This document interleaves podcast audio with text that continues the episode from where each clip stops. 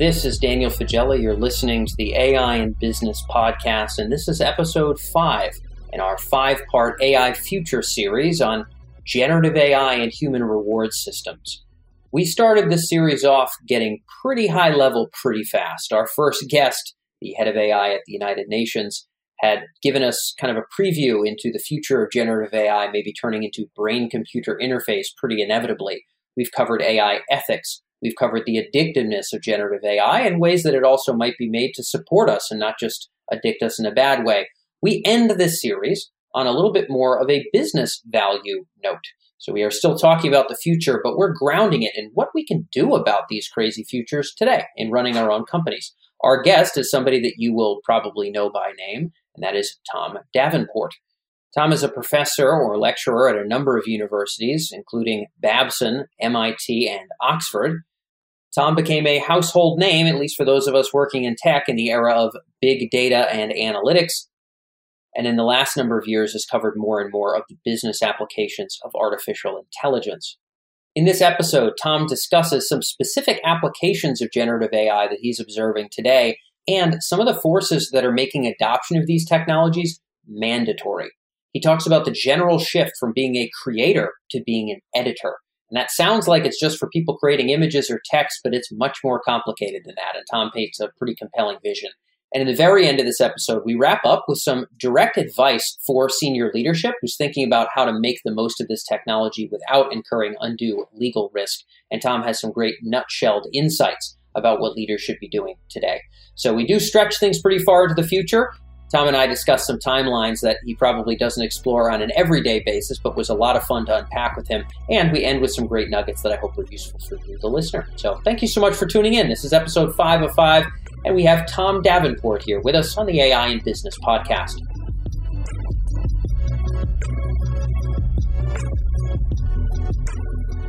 So, Tom, welcome to the program.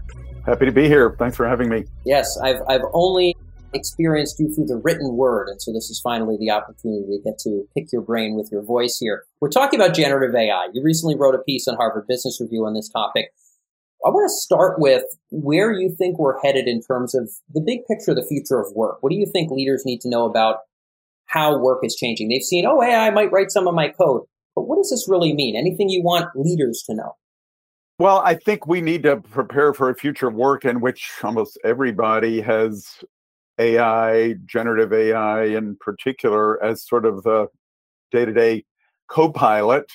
And this is not really the future of work. For a lot of people, it's the present of work. So I published a co authored book in November, I think, called Working with AI. And it was 29 case studies of people who were already working day to day with some form of AI, not so much generative because it wasn't as popular as it yep. is now.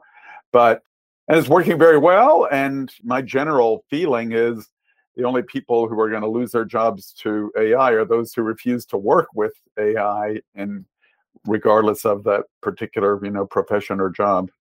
Well, I'm with you there. So the high level trend, and, and I think it'd be very hard for anybody to listen to the show for a long period of time and have any other opinion.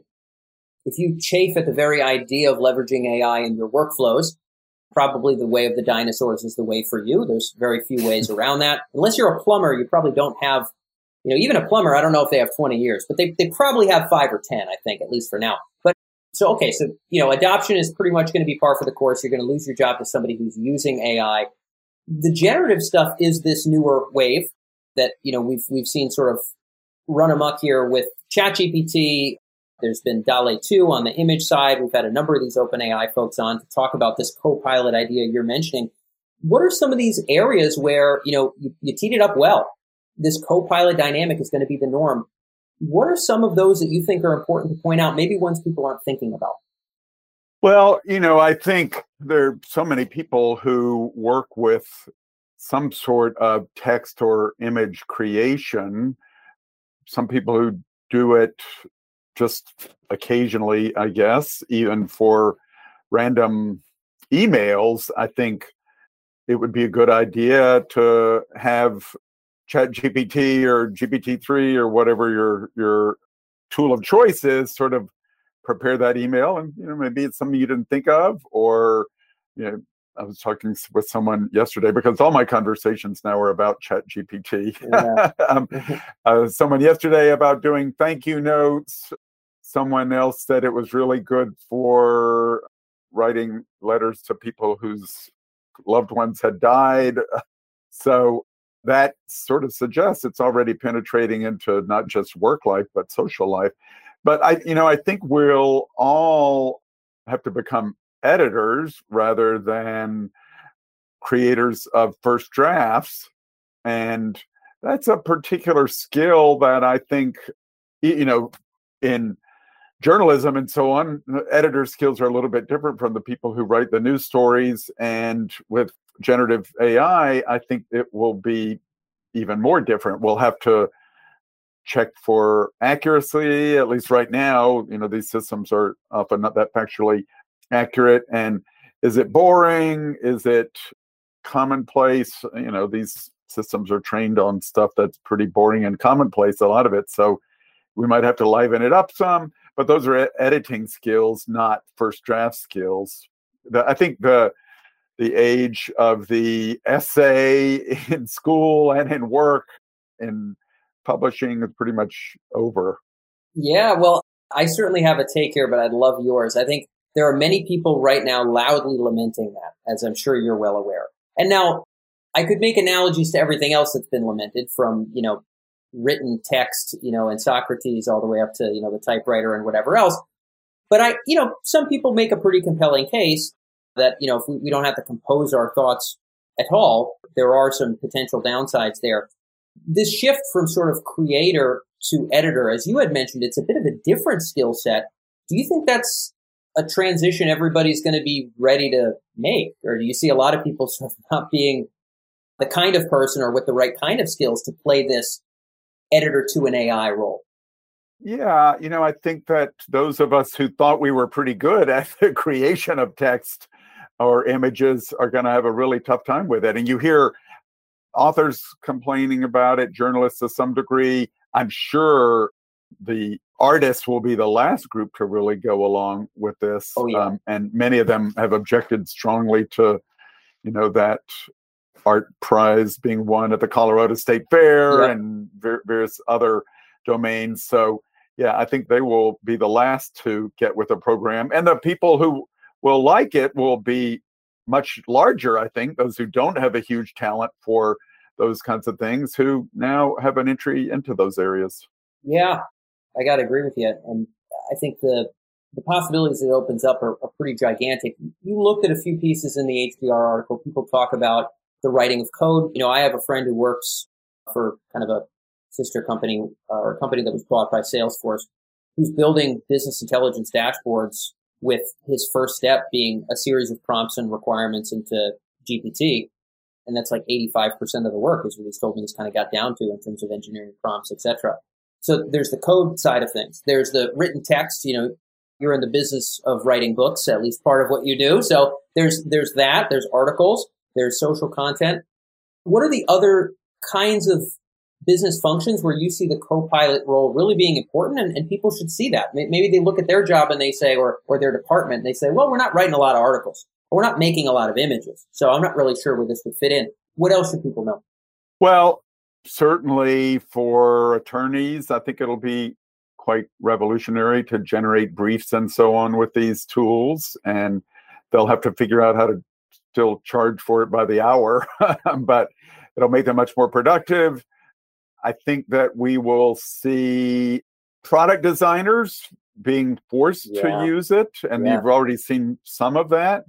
I saw a great image in a car magazine of the SUV Corvette, which was created by I think Midjourney or something like that, yep. and it looked fantastic, and that's gonna save somebody a lot of time in in designing a car. And I, you know, it's interesting. We had generative AI before this latest phenomenon in architecture generative architecture it was called generative design and so it's a little different it's not doesn't work in the same machine learning oriented way it's more optimization yep. oriented but yep. i think eventually i think that will some combination of the of the two types of uh, generative will take over architectural design. Some people say that it will have a negative impact on lobbying because everybody will send all these fake letters to their Congress people and so on. Not sure. My wife used to work for a senator. She says people don't pay that much attention to those anyway. Uh, maybe they count them, but they can still count them pretty easily. So I think it's almost an unheard of number of areas where even you know medicine doctors always have to do clinical notes and heretofore they've largely sort of dictated them and now there's speech to text conversion but i think it'll get generated automatically from your electronic medical record yeah, and you know, there's companies like Nuance that have built multi-billion dollar businesses doing that, right? We do some work with those guys in a whole bunch of different areas of medical. And yeah, wonder if instead of taking a second and recording in an audio device after the session, might we be able to protect privacy, but also just tune into a whole conversation, drink in that context as some of these tools are getting better and better at doing, and score and code things the way it needs to. Maybe fill in the blanks afterwards. I mean, I think you're bringing up a good point there. You brought up something really at the beginning here around sort of you're going to lose your job to somebody who's using AI. The people that are going to lose their jobs are going to be people who refuse to use it. I think there's a really important point around kind of the the compulsion for use, and I don't mean that in a bad, malicious way. I just mean, Tom, if if I decided, you know, at some point I would never want to use a laptop, I certainly wouldn't be running a business right now. Probably there'd be a, a lot of things you wouldn't be able to do all that well if you had to typewriter everything you're up to really setting your foot down and, and not using the par for the course tools for performance. For me, it seems like if every other designer is able to come up with way more ideas and frankly better ideas because they're starting with and iterating with AI, you have to do it to compete. Salespeople, if you're getting prompts for your scripts or you're getting prompts for your emails or automating some of your emails, other people, you know, and, and you know, if you're not doing that, your colleagues are, you're going to have to jump on board. I've got to stretch us into the future, so I'm going to put this on the table, see if you have a take. I know you as a business guy. We're painting a broader brush for the future for the folks listening in at home. Is there also a compulsion on the personal side? I'll tell you what I mean by that. When AI gets the job done better for writing code, we will have to do it, period. You'll have to do it if you want to write code. Same thing with designing products, etc. You and I are on the same page. What about when generative AI experiences 100% of the time are more relaxing than walking in the woods. Maybe we are standing up with a VR headset, but it's always more relaxing, hyper customized, hyper personalized to us. Same thing with maybe feeling a sense of possibility or confidence before a sales call. If there's a way to generate that better than whatever YouTube Tony Robbins video, something hyper calibrated just to us as an individual user, to our mood that day, to what hyped us up well in the past, generated, conjured specifically for us, entertainment a movie made just for me about the French Revolution through the eyes of Saint Just instead of looking at it through Robespierre. Do you think that there will be a similar compulsion to adoption on the personal side? I do. And somebody was telling me, for example, about they they now have these huge screens. I forget they have a word for them that they use for filming television and movies. And they're replacing there and they do generative AI of images and they're going to replace backdrops. So you could certainly afford to create a personalized movie for someone. And a personalized novel would be, I think you could almost do that today. Yeah. So, you know, I worry a little bit. You know, we've seen a fair amount of that with social media and the whole filter bubble idea that we only see things that we agree with and that we yes. want to see and that yes. could get even more become even more of an issue as these experiences become even more compelling i think there's an accurate point there and the, the sort of the audience of one dynamic is sort of what we potentially foresee happening why would i watch the same white lotus tv show that you watched when in 10 years i will have a show generated for me that's way more compelling and interesting hyper calibrated to everything i'm interested in I'll just never go back to analog media, just like the salesperson will never go back to not having AI write their follow up emails because it gets them more sales.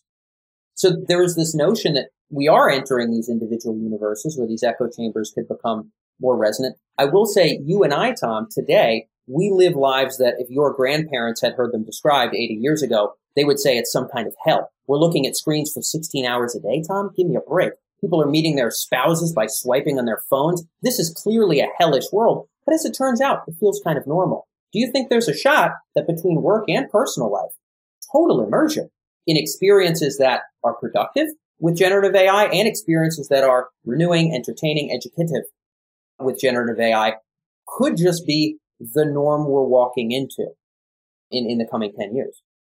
Yeah, I mean, one could certainly argue that generative AI is the perfect tool for a much more compelling metaverse than we've seen thus far. And who knows? I mean, there could be a backlash to it, as you were talking about the White Lotus. I but I enjoyed talking about the crazy things Jennifer Coolidge did in the White Lotus with my friends. yes, there's the social element. So there's the social yeah. element for sure. Yeah. I'm with you. Yeah. And there, you know, there was I forget his name. There was a Fortune article, a Fortune writer who wrote a book a number of years ago suggesting that human creations, purely human creations, would be valued simply because they're human. And that may be true. I haven't seen a whole lot of evidence of that thus yeah, far, but yeah. you know that that art and music and literature would be valued just because we knew that it was 100% human created. I feel like that's a status flex. So status has gone through some phases. Back in the day, we we wore gold on all of our fingers because there were no banks, and so you just had a bunch of camels. You wore a lot of gold. Then we had a you know a Matisse hanging in our foyer, and then at some point we had a two million dollar monkey JPEG for our Twitter icon. Maybe in the future that's going to translate to oh, this is a painting that some member of Homo sapiens sort of actually put together from scratch. How very quaint. yes, exactly. Right? It seems to me like you brought up a last point I'll bring up, and then we're going to talk about the futures you're, ex, you're you kind of hope we avoid and the futures you want us to move towards. We'll end on a positive note. But one other thing I'll kind of put on the table. You mentioned this idea of liking to talk about the White Lotus show with your kind of friends and, and family. We almost see a world, and I don't know if you disagree, where the number of things with which would have value in kind of that shared social context may shrink as more and more of what you could experience could be massively hyper personalized to you explicitly where the, the you know right now it's many things. Everything i watch for sports somebody else is watching. Every tv show every youtube video every tweet somebody else is reading. It's it's totally normal. Everything i look at in nature every, somebody else can see. They can see that beautiful tree that starts to bloom in boston at this time of year whatever the case may be. In the future i might walk around outside but with ar i'll have a generative sky tom that'll be purple. And there might be a dragon flying in the background. It'll be exactly what re- what relaxes me. Exactly what makes me feel happy and then I won't have as much to talk about with other people. Do you see there being, as we move into the things to watch out for, a danger in that shrinking of a shared subjective world? It could well be. I mean, you know, if you read Ready Player One, it's sort of a good example of of that sort of purely virtual uh, people seem to lose all interest in everything else because the amount of dopamine being yeah injected into your brain is so great. So yeah, it could get a little depressing. Could be a bit of a backlash to it at some point. Although you know we haven't, as you suggest, we haven't really seen that in terms of screens today. No. People like looking at their looking at their screens. So yeah, it seems like the norms will shift. Some people have had really particular objections. It sounds like for you, it's like, oh, we might just go there. that might be where we're headed. Well, I, you know, I, in a way, I think resistance is futile. Mm-hmm. this technology is here to stay. It'd be like saying, okay, we're going to all go back to doing our own long division and throw away all our calculators. This is not going to not going to happen. I think the consequences start to get really spooky, Tom, because I think if you extrapolate that, and maybe you don't, maybe there will be a line you'll draw before we get into our next question, but if you extrapolate that, we could imagine that I might have a teacher let's say I'm learning the Greek language, which I am now at like a five year old child level, a teacher that can teach me a language or, or maybe a skill for writing code or whatever it is, who is just astronomically better than any human teacher. Maybe even a friend who I could talk to about an emotional breakup or about some business plans who would be unbearably wise in terms of their suggestions and knowing my flaws and knowing where I'm headed we might even think about that eventually extrapolating, maybe it's 15 years out into the romantic domain. And, and now things start to get to the point where it's not like, yep, I watched my AI generated movie. Life is still normal. Now it's not. Now we're walking into the programmatically generated everything sort of universe where we're kind of embracing a, a, a real benefit from just hyper personalization kind of isolation. Do you not see that on the horizon? I'm not even saying it's a bad thing, but I'd love your yeah. take. So we'll, we'll, be marrying our artificially generated spouses and, and so on, who are better for us than any human spouse could ever be designed. It's laughable, but I, I hate to say, yes, I am putting yeah. that on the table. Yeah. Well, you know, it's interesting. I, I, I don't know, but I wrote a, an article recently about personalization, and I, I said, you know, I'm I'm going to have to call this hyper personalization because we've been talking about one to one marketing for yeah. 20 or 30 years, and we haven't really gotten much better at it. I mean, the vast majority of stuff that I get in terms of ads and offers and so on is not tailored to my needs at all. In fact, I said once I got, I think, a Groupon offer for a restaurant I will, really wanted to go to, and it almost brought a tear to my eye. It was such a rare experience. so maybe it will just be too logistically challenging to create all of these highly personalized experiences for everyone. I don't know, but it seems like it would be pretty seductive if we were able to do it. I, I, think there's a seductive pull towards us living in a husk where we're in some permanently reclined state, getting piped in whatever qualia is most entertaining, most productive, most whatever. I wonder if there's anything stopping that train right now, Tom, to be honest. I think people thought Go. I remember giving a TEDx and, and saying, you know, well, we don't know the timelines on Go. And it was like eight months later or something like that, you know? So some of this stuff is easier or harder than we think. We'll get a little bit into, you know, I'm not here to paint a dystopia, but I think there are some directions this tech could go where maybe they wouldn't be very productive for, for businesses. You know, you're a guy that people take business advice quite seriously from in the analytics and AI space when you think about how this tech, not adopting is bad, you've made that clear. Are there any other permutations of where this could steer the job market, individual roles that you think might hurt adopting companies more than help them? Anything you want people to kind of watch out for? Well, it's interesting. I was talking about this with a friend who yesterday who is a marketer for a financial services wealth management firm and he said, "Yeah, you know, we tried all that stuff out, but we just think the legal risks are too great for us to use it other than totally experimentally. So, you know, we could get in some big intellectual property lawsuit morass with all of this because, you know, it is trained on existing content. And there's, we've seen a little bit of that. Copilot, um, GitHub is being sued already. And I think Getty Images is suing somebody oh, yeah. already, so it could really mushroom. Feel, feels like the death throes for Getty Images. I'm not going to lie. I, nothing but love for those guys, but man, that's that's going to be a tough game. I think they might have a bastion of like 1940s photos of U.S. presidents or something, you know, like specific events or something like that. But even that feels like they're on the wire. But I guess you're bringing up a valid point here that hey, before we throw ourselves at this, let's think about where we are finance, healthcare, etc. Are there real snafus around how this is being trained and the bite back from the legal that we need to put our brains on before we dive in? Yeah, I think any organization should be experimenting at least aggressively with this stuff. But I would also be thinking about the governance and the legal side of it at the same time. Yeah. Okay. So there could be some potential downsides, I guess, on that front. Anything else in terms of, you know, this could be personal or business, places where you see this stuff steering that might be, you know, less than ideal? You brought up an interesting point around the echo chamber idea. Is that something you've given some thought to, or you think there might be some pitfalls with there? Well, you know, we've been talking about it in social media for quite a while. We haven't done anything about it. So I don't see it's hard to legislate against that at all. And I. I don't hmm. see meaningful legislation in the US about generative AI in you know my lifetime. Interesting. You know, you bring up a good point. I'm with you. We hear about echo chambers all the time. I guess thinking about it, we really haven't, have we, Tom, in terms of it being any different than it was. Maybe people sort of want it, and that's the reason why it's challenging. It's like people step into a world and they want it to be something that really deeply resonates with them. And if that's what makes them angry, if that's what makes them happy, they're going to only want to see that. And it almost feels like that's going to be tough to do. Yeah, there are some, you know, online journalism offerings that will give you a lot of different sides of an issue and so on, but I don't see them really prospering that much. We're a tribal species, Tom, and I don't know if there's much we can do about that. So it appears.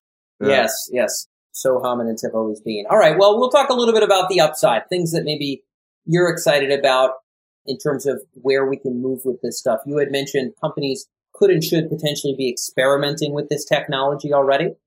Even if they're not doing it publicly in a way that's going to be legally risky, they should be experimenting.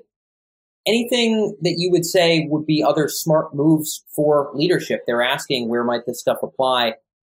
Anything else you want to share with that crowd? Yeah, I mean, one thing that I think is is so far largely underexplored is the whole idea of you know fine tune training of these models on your own organization's yes, content. Yes. And what I talked about this a little bit in the HBR article. It's still early days, but Morgan Stanley was telling me how they were experimenting with putting all of their wealth management advice and their life event advice and so on into GPT-3, and this was pre-Chat yep, GPT, yep. and using it as kind of a knowledge management tool so that advisors, financial advisors, and maybe even clients directly could have access to it just with a with a prompt of some sort. So as I was a knowledge management guy before I was a data and, yep. and big data and analytics and AI guy, so I I would be quite excited about that. Knowledge management has kind of died out a bit, so this could really rekindle it, I think. And you imagine a law firm, you know, doing fine tuned training of all of their documents that would make it hugely productive or a company doing that for customer service purposes i think with all of the technical manuals that they have. So i think there's pl- lots of potential there that is just you know we're just scratching the surface on. This is a great point. You're bringing up something i think a lot of our listeners might want to go under the hood on which is think not only of what can this tech do out of the box but do we have corpuses of data particular to our business that really could take things to another level, whether it's visual design, text, etc., where we could have kind of our own ecosystem. We had the CTO of Azure on not that long ago talk about CarMax. CarMax has a lot of descriptions of cars. So they can feed it an image and a couple specs and it can write a beautiful description of a car because that's unique data that they have. Where is that in your business? I think actually it's good to prompt people to think about that. And I wonder, you know, you've brought up a few examples that have got my head spinning here, Tom. One is the legal example. So being able to sort of compose our legal rebuttals or our case based on previous cases. You brought up the sending letters to senators. You brought up the customer service use case. Tell me if this sounds crazy, but I'm almost wondering how we get out of this world. I imagine a world where if I have a customer service issue, there's nothing I hate more than being on the phone and sitting there and waiting. If I could prompt, this is what I need done. I need to cancel this, do this and have a, either a voice or a chat system go get that job done, somebody else is going to have a chat system responding to me. I almost imagine a world where as a lawyer, as a senator, as a user who has companies that I need to do customer service with, I'm actually just sending my bots out to talk to theirs and then I'm looking at a dashboard of what the results were. Is that too far out or are there areas where you potentially see that happening? Well, you know, again, we've been saying that chatbots and automated customer service was going to be good for a long time. Yeah. Not yet, but I do think this has enormous potential for being the thing that really brings that about. And, you know, it may be none of us have to talk to anybody anymore. It's just have your AI call my AI, you know. oh man. Yeah, I I uh that makes me think about my future as a podcaster here, Tom, to be honest with you. Is there a time where I send you an email and you say, Yeah, have my bot talk to your bot? And we just have a great conversation. Go. We never know anything about it. Any closing notes that you would give to leadership? You've given them the idea of sort of thinking about the value of their own corpus of data, being adamant about experimenting, but also being careful about legal. Any other passing thoughts, you know, having seen so many technology trends and waves come through your career, anything else you'd want people to keep their their eyes and ears kind of peeled for? Well, I'm a sociologist, and so I think I'm always interested in what's the impact on people. And so, if I were running a company, I'd say to everybody in my organization, look, you know, this is a really amazing tool, and we're not sure exactly what's going to happen to the workforce, but we're pretty confident that the people who know how to use this best are the ones who are going to thrive in our employment and you might want to put yourself in that category and you know, establish communities, establish little courses, et cetera, et cetera. I mean, you don't need a lot to learn how to write good prompts, but some instruction would probably be useful. And I think every company ought to be putting those things in place. Ah, so figuring out is Sally figuring out a great way to use this for you know LinkedIn marketing? Is Jeffrey finding a great way to handle customer service with certain use cases? And can we get a playbook? Can we train teams? Can we share ideas and make that a conscious effort? It sounds like is what you're you're going at. Yeah, and you know one thing that's very interesting. I wrote a book a number of years ago called "Only Humans Need Apply," and my co-author Julia Kirby had this idea of pretty soon we'll all be bringing our robot to work. In a way, you know, maybe we'll all have our own personal generative AI system that we bring to work with us and you know, increase our productivity and, and effectiveness enormously. I I actually think that that's a really nice high note to sort of wrap up on because I, I think that's a positive vision. I think what a lot of people are fearful of, Tom, is that we're going to be run by generative AI systems that have the goal of selling e-commerce products, that have the goal of capturing our attention and robbing us of sleep. And I'm not blaming any tech companies. I'm just saying business is business. But this idea of having our own AI could be cool. I am grateful, Tom, that I got to talk to you before that era because instead of talking to your bot, I talked to you. And I'm grateful to our listeners for tuning in. Maybe at some point you'll get the paragraph version of this interview. But for right now, you listen to me and Tom, who've taken the time to hopefully share some useful stuff with you. So thank you for tuning in. And Tom, I know that's all we have for time. So thank you so much for joining us. Thanks, Daniel. It was great. Really enjoyed it.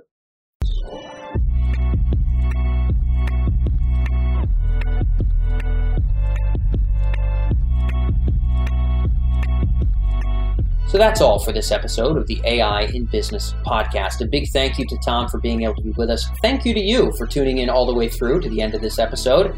And we've just wrapped up our fifth of five episodes about generative AI and human reward systems. I hope that this was useful for you. We plan on doing more AI Futures series. I believe that these topics are incredibly important to unpack with different kinds of people, with different kinds of backgrounds, and we had a really all star group be able to present for you in this particular series. If you want to see our infographics on where generative AI is taking business and the human condition, check out emerj.com. That's emerj, emerj.com slash reward. That's where you can see the embedded quotes from all of our best speakers in this series. You can find some of their finest insights put in context with some of our research and thinking here at Emerj, in addition to the infographics around where we see generative AI taking people. Again, that's emerj.com slash reward. I'm also going to be posting about Tom's episode on LinkedIn. I've been posting about every single episode in this series. We've had so many good takeaways from all of them. Feel free to join me on LinkedIn. It's just Dan Faggella on LinkedIn. I've always got comments or inbound in mail requests from various folks that listen from around the world, and your ideas are part of what fuel what we're going to cover the next time we do an AI Future series. So I appreciate your perspective. Feel free to join me on social. Otherwise, I sincerely appreciate you rolling with me. I love this episode with Tom. I'm really glad to be able to go on these journeys with you guys and move a little bit farther into the future. And I'm glad we were able to get it done this month. So thanks again so much, and I'll catch you in the next episode here on the AI in Business podcast.